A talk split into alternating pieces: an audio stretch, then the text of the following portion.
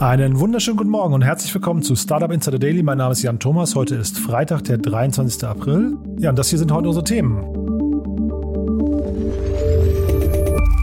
Der Deutsche Bundestag beschließt schnelles Internet für alle. Anwohner sind genervt von Gorillas. Teslas Gigafactory in Brandenburg wird sich verzögern. TikTok droht Milliardenstrafe wegen Datenschutzverstößen. Und der Ex-Fußballnationalspieler Fabian Ernst entwickelt einen smarten Fußball. Zu Gast heute als Experte im Bereich Investments und Exits ist Daniel Wild von Mountain Alliance. Wir haben zwei sehr spannende Themen besprochen, äh, dazu dann gleich mehr. Und außerdem begrüßen wir heute Ines Streimelweger. Sie ist Investmentmanagerin bei Creandum. Ihr kennt sie, weil sie ja auch regelmäßig hier zu Gast ist. Aber heute ist sie in anderer Rolle unterwegs. Und zwar geht es quasi nochmal um einen Nachtrag zum Earth Day von gestern. Creandum hat gemeinsam mit Speed Invest einen Report rausgebracht, The Growth and Future of Climate Tech Startups in Europe. Und dabei hat man quasi die Startup-Welt in Europa analysiert und hat versucht herauszufinden, wie steht es eigentlich quasi um den Klima, um den Nachhaltigkeitsaspekt in Europa, wo spielt Europa da quasi in der Welt, beziehungsweise welche Länder in Europa sind da tonangebend. Und äh, ja, diese Studie haben wir besprochen. Dabei ist ein Report herausgekommen, den kann man kostenlos herunterladen. Man kann auch die Liste mit über 1000 Startups kostenlos herunterladen. Dazu dann gleich mehr mit Ines Streimelweger. Das alles nach den Nachrichten mit mit Frank Philipp und die wie immer nach den Verbraucherhinweisen und die kommen jetzt.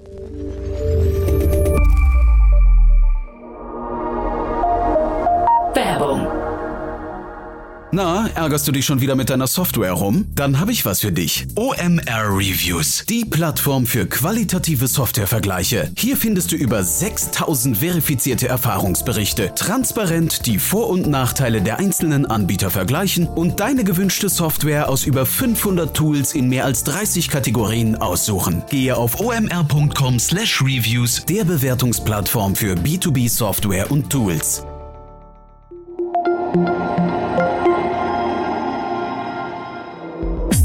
Insider Daily. Nachrichten.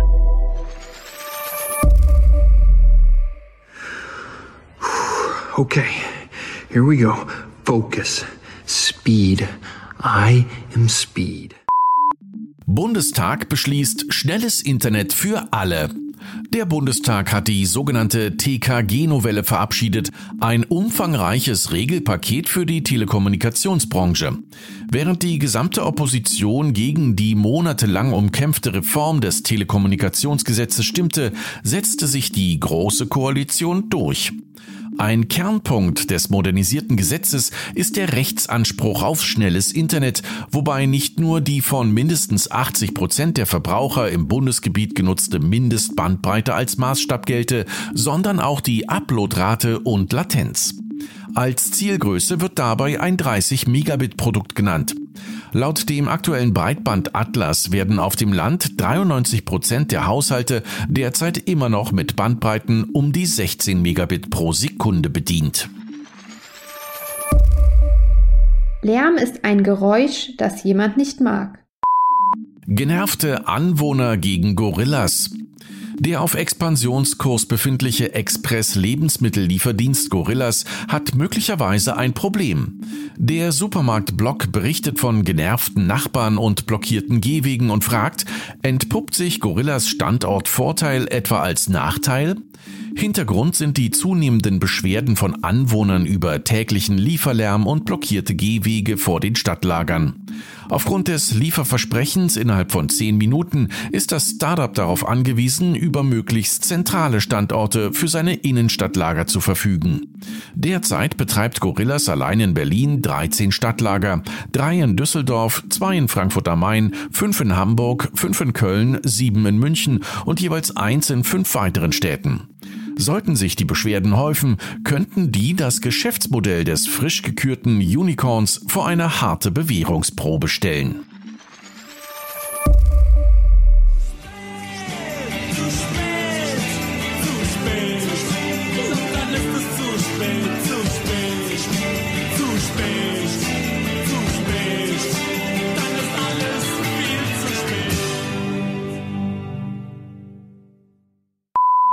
Verspätung bei Berliner Tesla Gigafactory.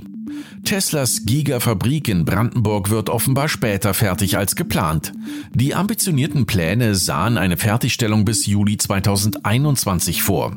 Von öffentlicher Seite wird nun von Herbst gesprochen. Laut den beteiligten Landesministerien kann es sogar sein, dass die Antragsunterlagen zum wiederholten Male neu ausgelegt werden müssen, was eine zusätzliche Verzögerung von zwei Monaten bedeuten würde. Tesla hat weitere Dringlichkeitsanträge gestellt und baut trotz fehlender Genehmigung auf eigenes Risiko weiter.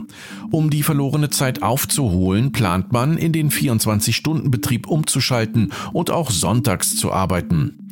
Auch die Wasserversorgung ist weiterhin ungeklärt.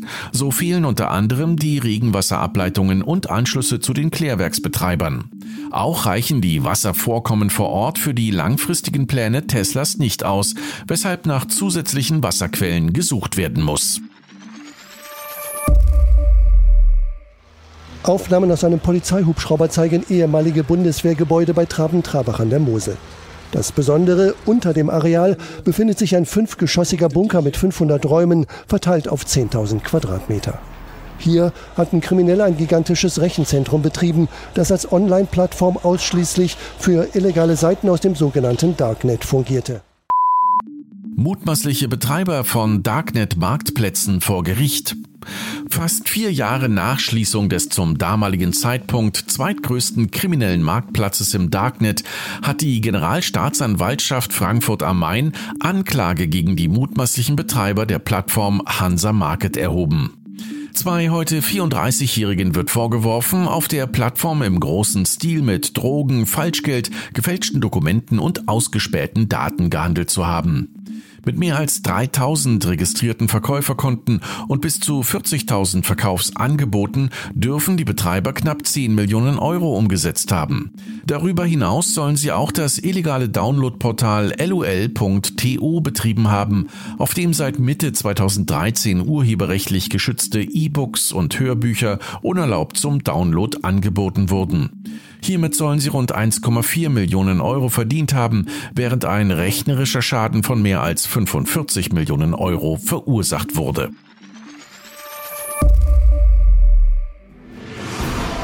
Ich habe Meisterschaften und Pokale gewonnen. In Deutschland und der Türkei. Ob als Spieler oder Zuschauer. Ob auf dem Bolzplatz oder im Stadion. Fußball ist mein Leben. Ex-Nationalspieler Fabian Ernst entwickelt smarten Fußball. Der 24-malige Nationalspieler Fabian Ernst meldet sich mit einem Tech-Produkt zurück. Als früher Investor unterstützt er die Firma Sports Technology Systems STS aus Hannover, die derzeit die Produktion eines smarten Fußballs erforscht. Dieser Ball mit Chip soll dann jede Berührung messen und auswerten können, so der 41-jährige Ernst. Auch den Punkt, an dem der Ball getroffen wurde, den Effet, die Höhe des Fluges und natürlich die Geschwindigkeit. STS würde damit in den bis dato letzten nicht messbaren Bereich vordringen und künftig objektive Daten liefern. Neben der Fußball-Bundesliga habe man auch den Massenmarkt im Visier. Der Preis des Balles solle daher inklusive einer dazugehörigen App deutlich unter 100 Euro liegen. Somit könne sich auch der ambitionierte Nachwuchs quasi einen Trainer für die Hosentasche leisten. We have a vision to accelerate human achievement. And this capital is gonna help us to continue on our vision to invest heavily into research and development, into our go-to-market. And I believe that uh, we can build a generational company that will completely shape uh, the way people work. UiPath-Aktie mit starkem Börsendebüt. Um satte 23 Prozent stieg die Aktie von UiPath am ersten Handelstag. Der Börsengang des rumänischen Process Automation Startups spielte damit insgesamt 1,34 Milliarden US-Dollar ein. Damit gelang UiPath der größte IPO eines Startups mit europäischen Wurzeln an der New Yorker Börse. Das Unternehmen, dessen Software wiederholende Büroaufgaben automatisiert, erzielte im letzten Geschäftsjahr 607,6 Millionen Dollar, eine Steigerung von 81 Prozent gegenüber dem Vorjahr. Unter anderem beteiligt an UiPath ist der deutsche Risikokapitalgeber Earlybird aus Berlin, der bereits in der Seed-Runde investierte. The app that's taken teenagers by storm, TikTok, now facing a storm of a different kind, accused of posing a possible security risk. With more than 500 million active accounts around the world, now all eyes are on the people behind the app. Two top senators targeting the Chinese tech company that owns TikTok in a letter to the Director of National Intelligence asking for an investigation into TikTok and other Chinese based companies, warning they may pose a national security risk. TikTok droht Milliardenstrafe. Englands frühere Kinderbeauftragte geht gegen TikTok vor. Wie Anne Longfield am Mittwoch ankündigte, wolle sie eine Sammelklage gegen die App-Betreiber ByteDance einreichen. Der Vorwurf, TikTok habe illegalerweise höchstpersönliche Informationen von Kindern in Großbritannien und der Europäischen Union gesammelt, darunter Telefonnummern, Videos, den genauen Aufenthaltsort und biometrische Daten. Damit habe die App bzw. ByteDance geltende Datenschutzgesetze gebrochen. Für ByteDance könnte der Vorstoß unangenehme Folgen haben. Sollte der Klage stattgegeben werden, könnten mehrere tausend britische Pfund pro Kind an Strafe anfallen. Longfield wiederum wird die Klage im Namen aller Kinder einbringen, die seit 2018 TikTok verwendet haben.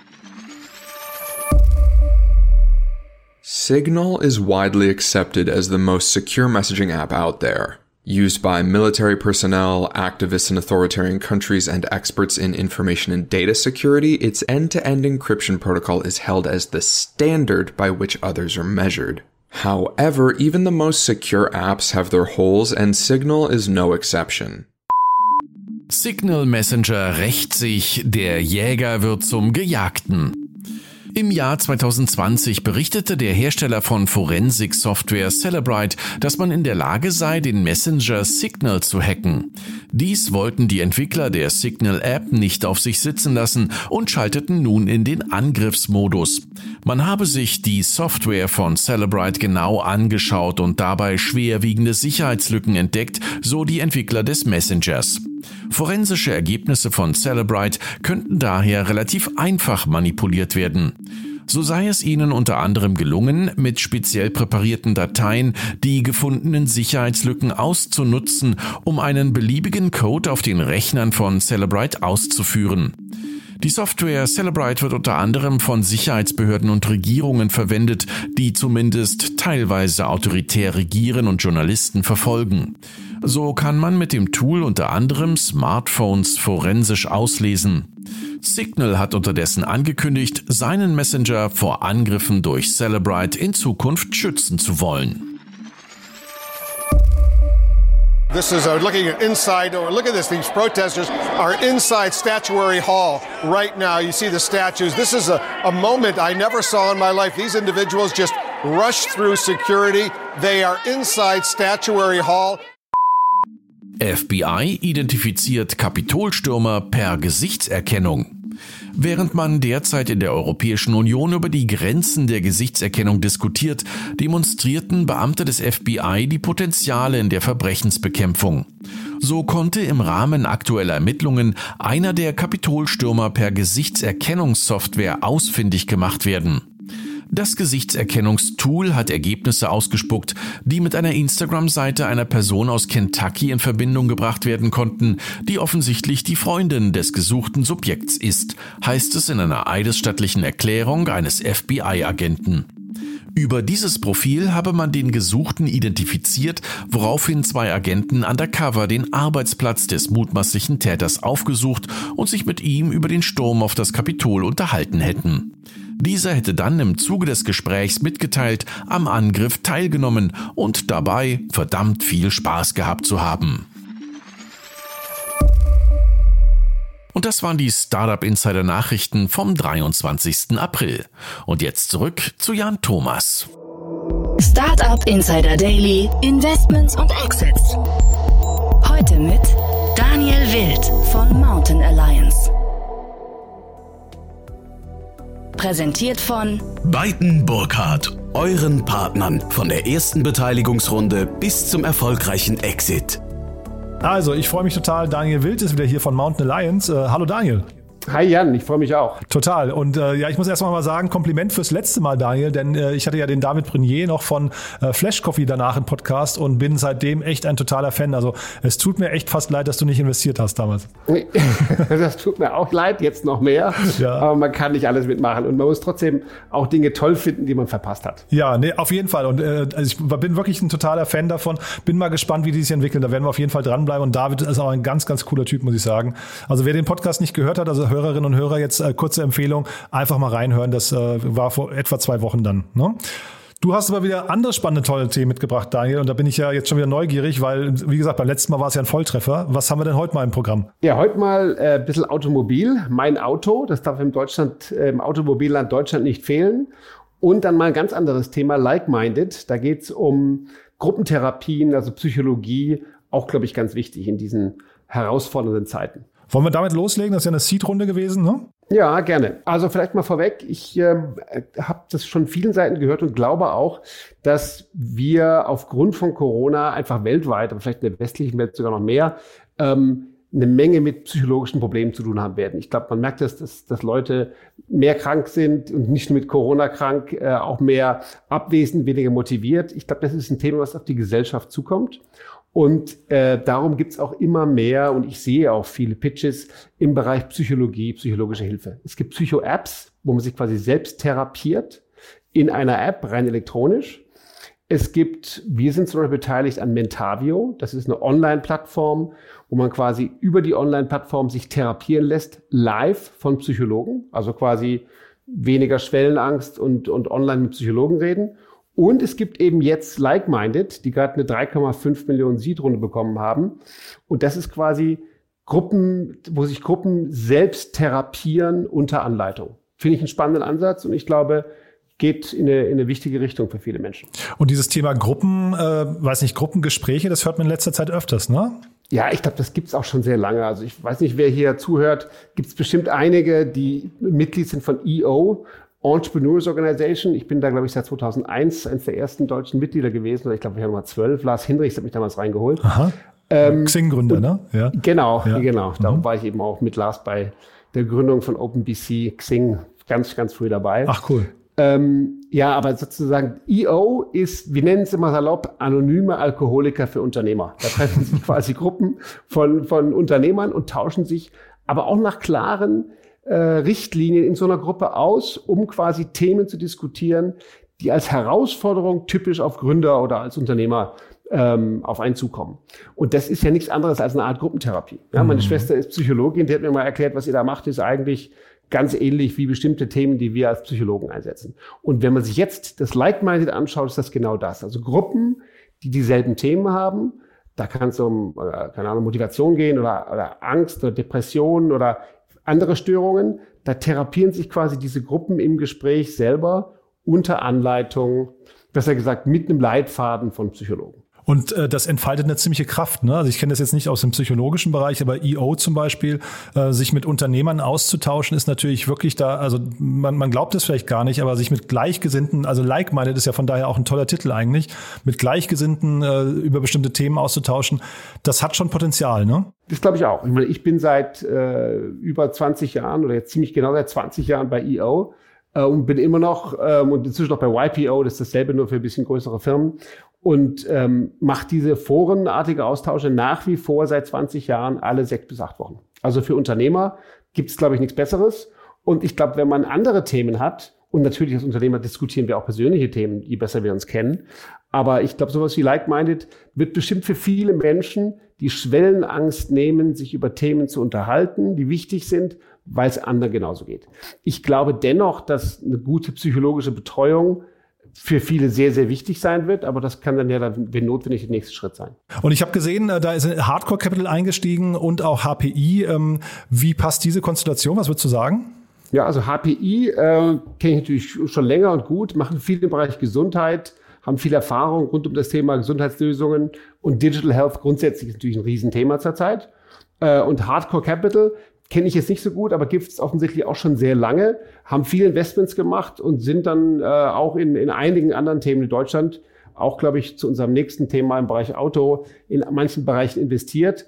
Das heißt, äh, sind auch mit eingestiegen und sind offensichtlich auch ein spannender Investor. Genau, ja, ich habe die äh, neulich schon mitbekommen bei Roadsurfer. Ich kannte sie vorher auch nicht wirklich, aber äh, und das ist quasi die Brücke zum nächsten Thema. Die sind auch investiert bei Finauto und da haben wir jetzt gerade quasi, das ist ja das Thema Auto-Abo und da gibt's ja eine spannende eine Ankündigung für einen spannenden Börsengang, ne?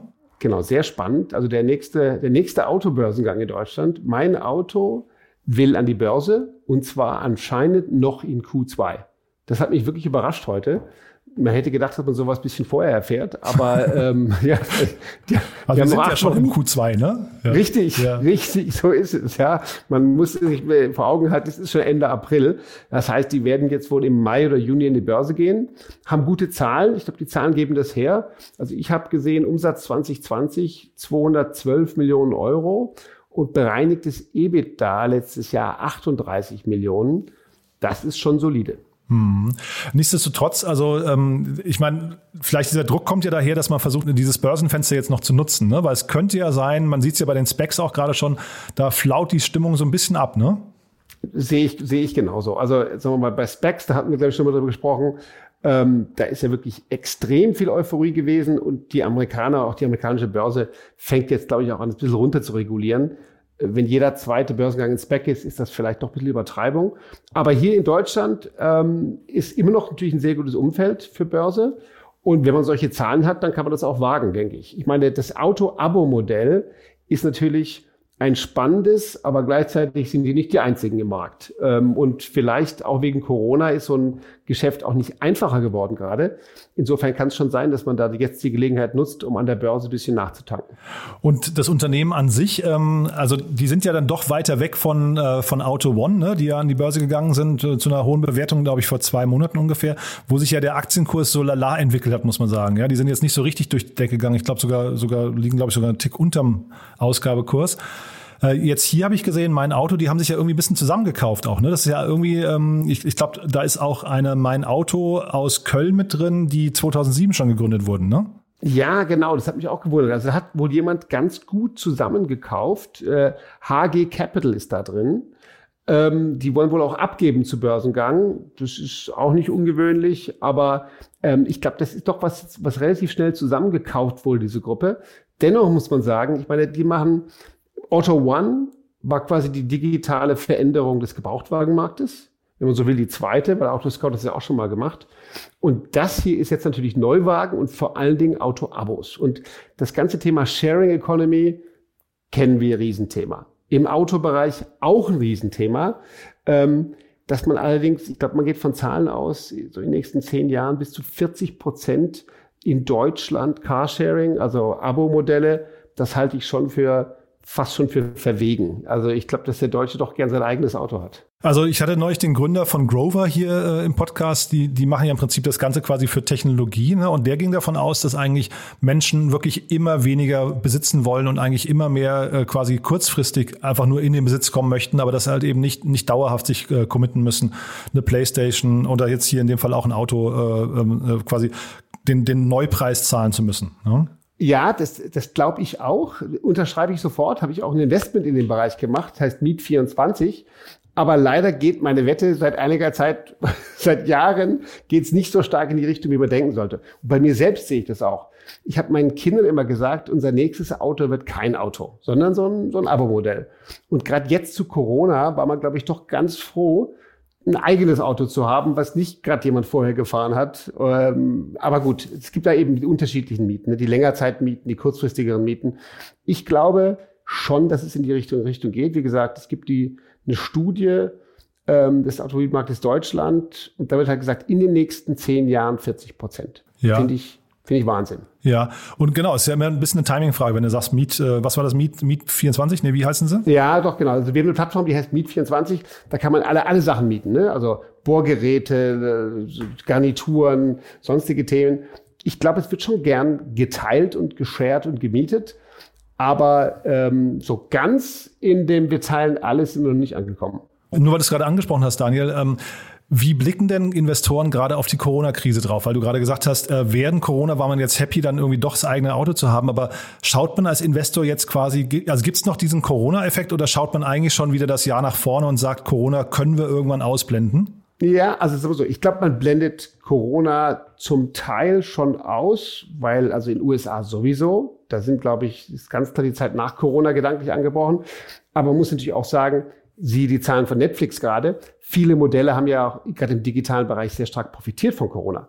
Jetzt im Bereich Automobil ist klar, dass der Covid-Einfluss negativ war. Das haben die ja auch erwähnt. Also sozusagen, man geht erst davon aus, dass in 2023 das Niveau von 2019 erreicht wird in diesem Mietbereich. Also da äh, sagt man, die Phase ist bald äh, vorbei. Dennoch hat sie ihre Spuren hinterlassen. Ich persönlich glaube, dass wir uns mit Corona noch eine Weile rumschlagen müssen, dass dass vieles von dem Verhalten, was wir zurzeit übernommen haben, ich meine, der, die Jahre Beschleunigung der Digitalisierung, die wir erlebt haben, dass die schon äh, dauerhaft bleiben wird. Und jetzt in solchen Bereichen, glaube ich, sind das vielleicht wirklich Dellen äh, und die Nachfrage und die Bereitschaft, dauerhaft äh, Sachen eher zu mieten als zu besitzen, glaube ich, wird sich durchsetzen. Mhm. Und da vielleicht noch mal eine letzte Frage noch kurz zu den Zahlen.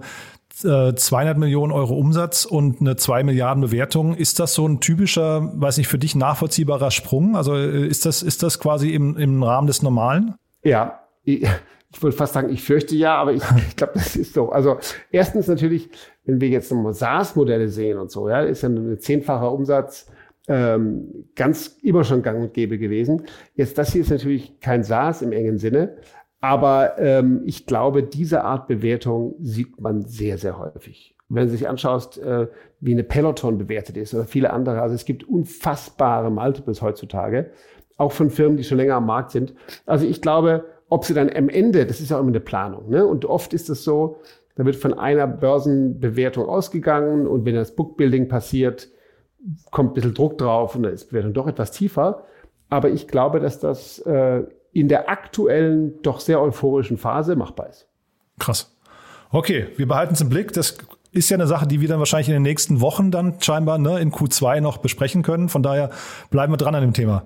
Ja, würde mich freuen. Super, Daniel. Danke dir. Du ja, ich danke dir auch. Äh, und äh, vielleicht nochmal zum Abschluss, Daniel, weil ihr ja so ein bisschen ein Exot seid in der Gründerszene. Ähm, ich hoffe, ich trete dir damit nicht zu nahe, aber vielleicht, dass da einmal nochmal sagt, wer sich bei euch äh, melden darf oder kann. Das mache ich ja mit jedem Investor. Bei den meisten ist es ein bisschen klarer, glaube ich, als bei euch.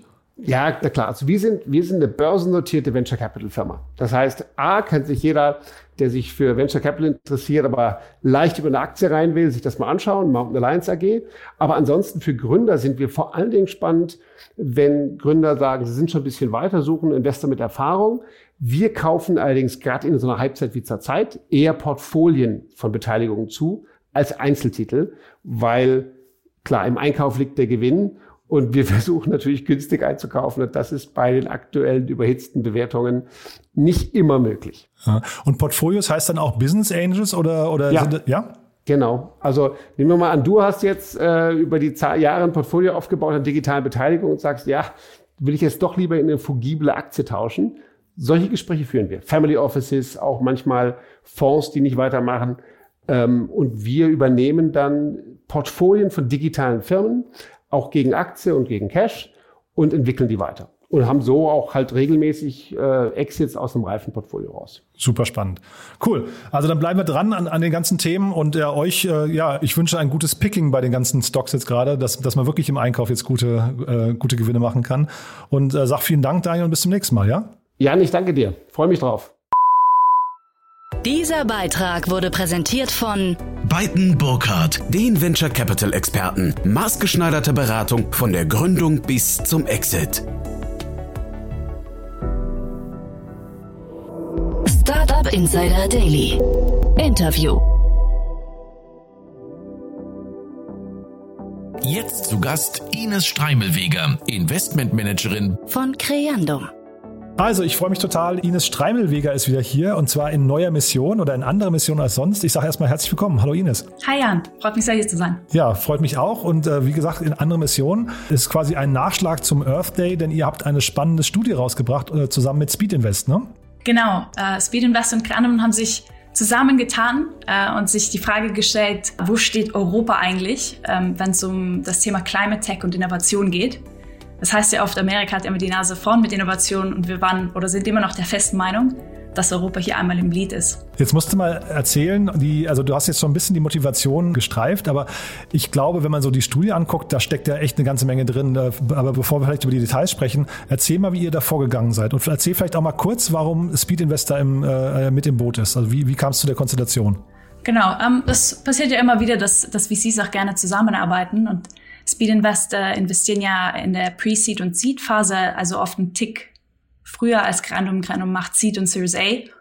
Und äh, Andreas von Speed Invest und ich verbringen jeweils viel Zeit mit dem Thema Climate Tech und haben gesagt, hey, wäre doch cool, auch mal was zusammen zu starten.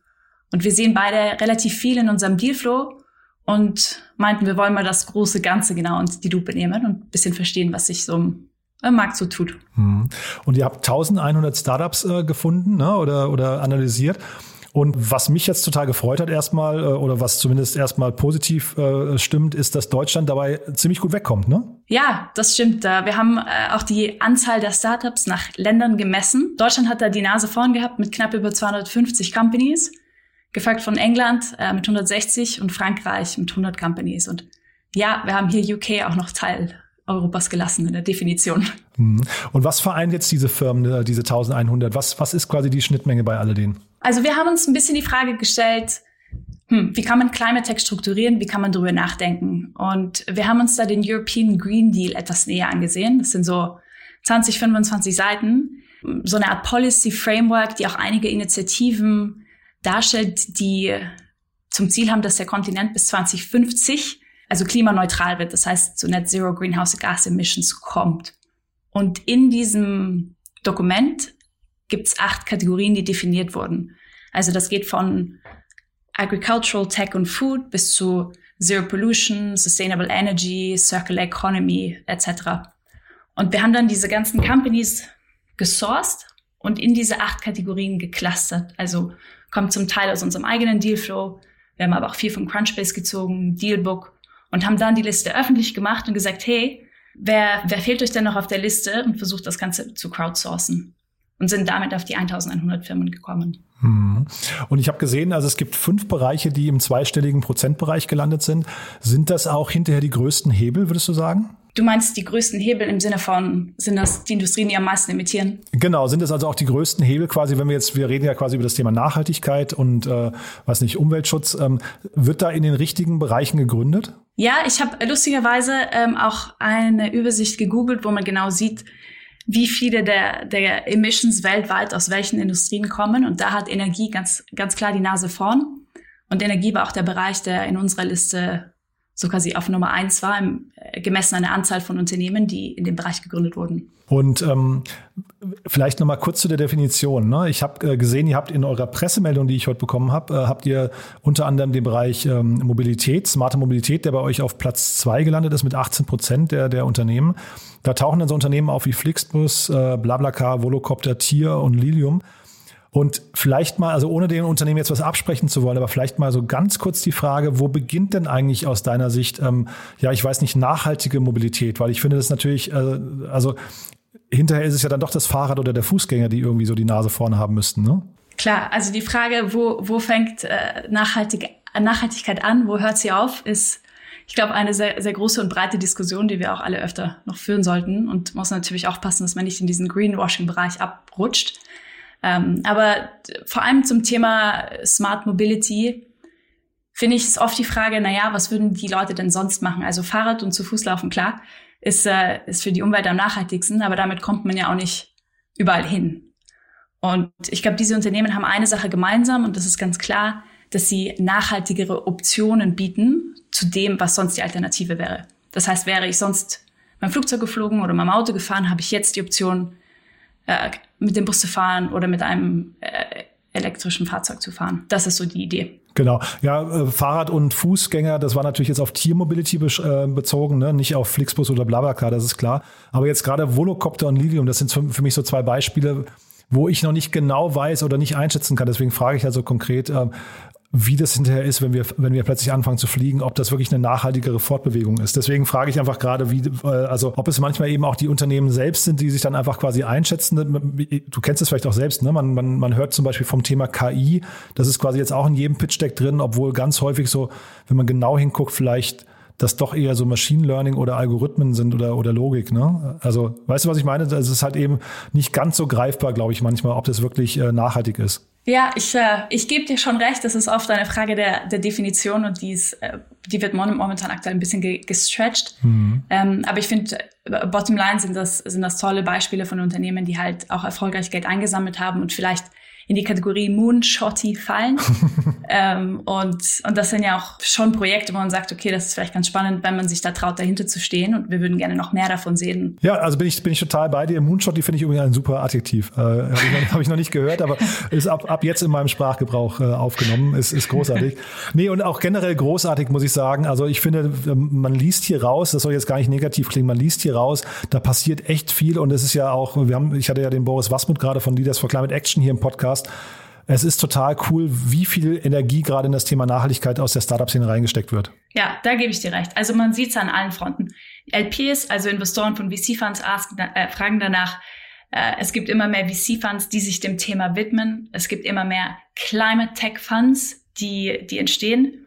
Und natürlich sieht man auch auf der Gründerseite immer mehr Ventures, die mehr oder weniger in diesen Climate Tech und Sustainability Tech Bereich fallen. Aber ich finde die Bewegung ganz toll. Und äh, Andreas und Speed Invest und ich haben uns ja auch zusammengesetzt und gesagt, okay, was wir in dieser Liste sehen, passt das denn eigentlich auch mit dem zusammen, was wir in unserem Alltag sehen? Und da sind wir auch relativ schnell zu der, beide der Meinung gewesen, dass, dass sich das ganz gut deckt.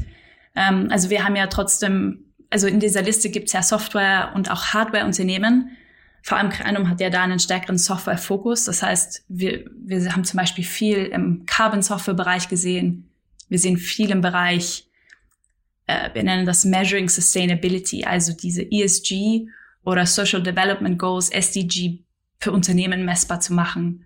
Es tut sich wahnsinnig viel im Food-Bereich, Plant-Based Food und gesündere, nachhaltigere Optionen ähm, von Agricultural Tech eben bis bis zu dem, was bei uns in der, am, am Teller landet. Äh, Electric Vehicles und auch Waste Management und Recycling. Das sind alles Themen, wo das ist ja auch oft ein, ein Kritikpunkt, weil man sagt, na ja, kann man denn mit Software wirklich einen Unterschied machen? Und da glauben wir schon, dass man auch mit Software einen Unterschied machen kann. Nicht ausschließlich, aber das ist ein wichtiger Teil des größeren Puzzles sein wird. Und dann vielleicht nochmal eine letzte Frage zu euch jetzt oder also zu den VCs. Ihr seid ja quasi hinterher Steigbügelhalter des Erfolgs oder sogar Dirigenten des Erfolgs äh, ne, durch eure Investmententscheidungen.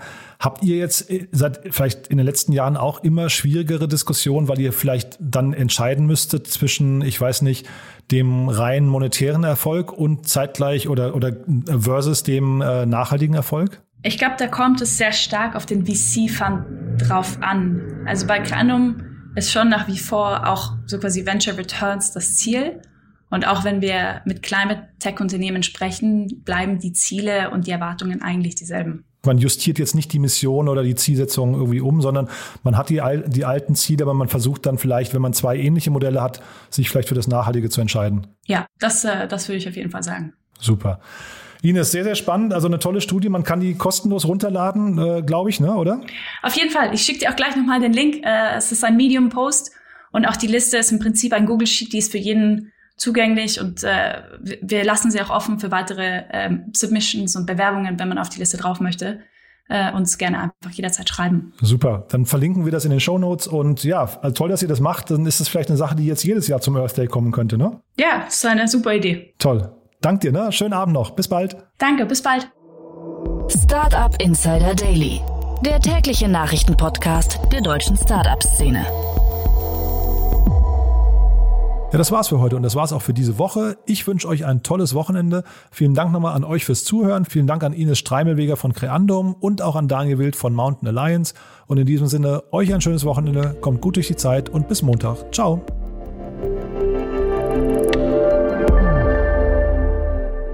Diese Folge wurde präsentiert von OMR Reviews, die Plattform für qualitative Softwarevergleiche. Probiert es aus auf omr.com/reviews.